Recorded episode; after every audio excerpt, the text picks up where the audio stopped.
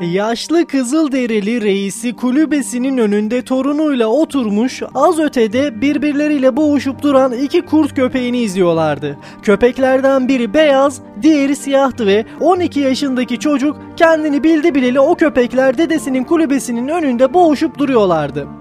Dedesinin sürekli gözü önünde tuttuğu, yanından ayırmadığı iki kurt köpeğiydi bunlar. Çocuk kulübeyi korumak için bir köpeğin yeterli olduğunu düşünüyor, dedesinin ikinci köpeğe neden ihtiyacı olduğunu ve renklerinin neden illa da siyah ve beyaz olduğunu anlamak istiyordu artık. O merakla sordu dedesine. Yaşlı reis bilgece bir gülümsemeyle torununun sırtını sıvazladı. Onlar dedi benim için iki simgedir evlat. Neyin simgesi diye sordu çocuk.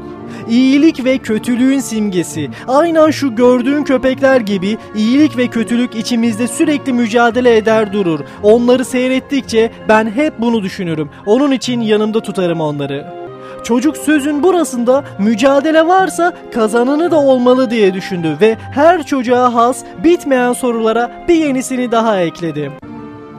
Peki dedi, sence hangisi kazanır bu mücadeleyi? Bilge Reis derin bir gülümsemeyle baktı torununa. Hangisi mi evlat? Tabii ki ben hangisini daha iyi beslersem o kazanır.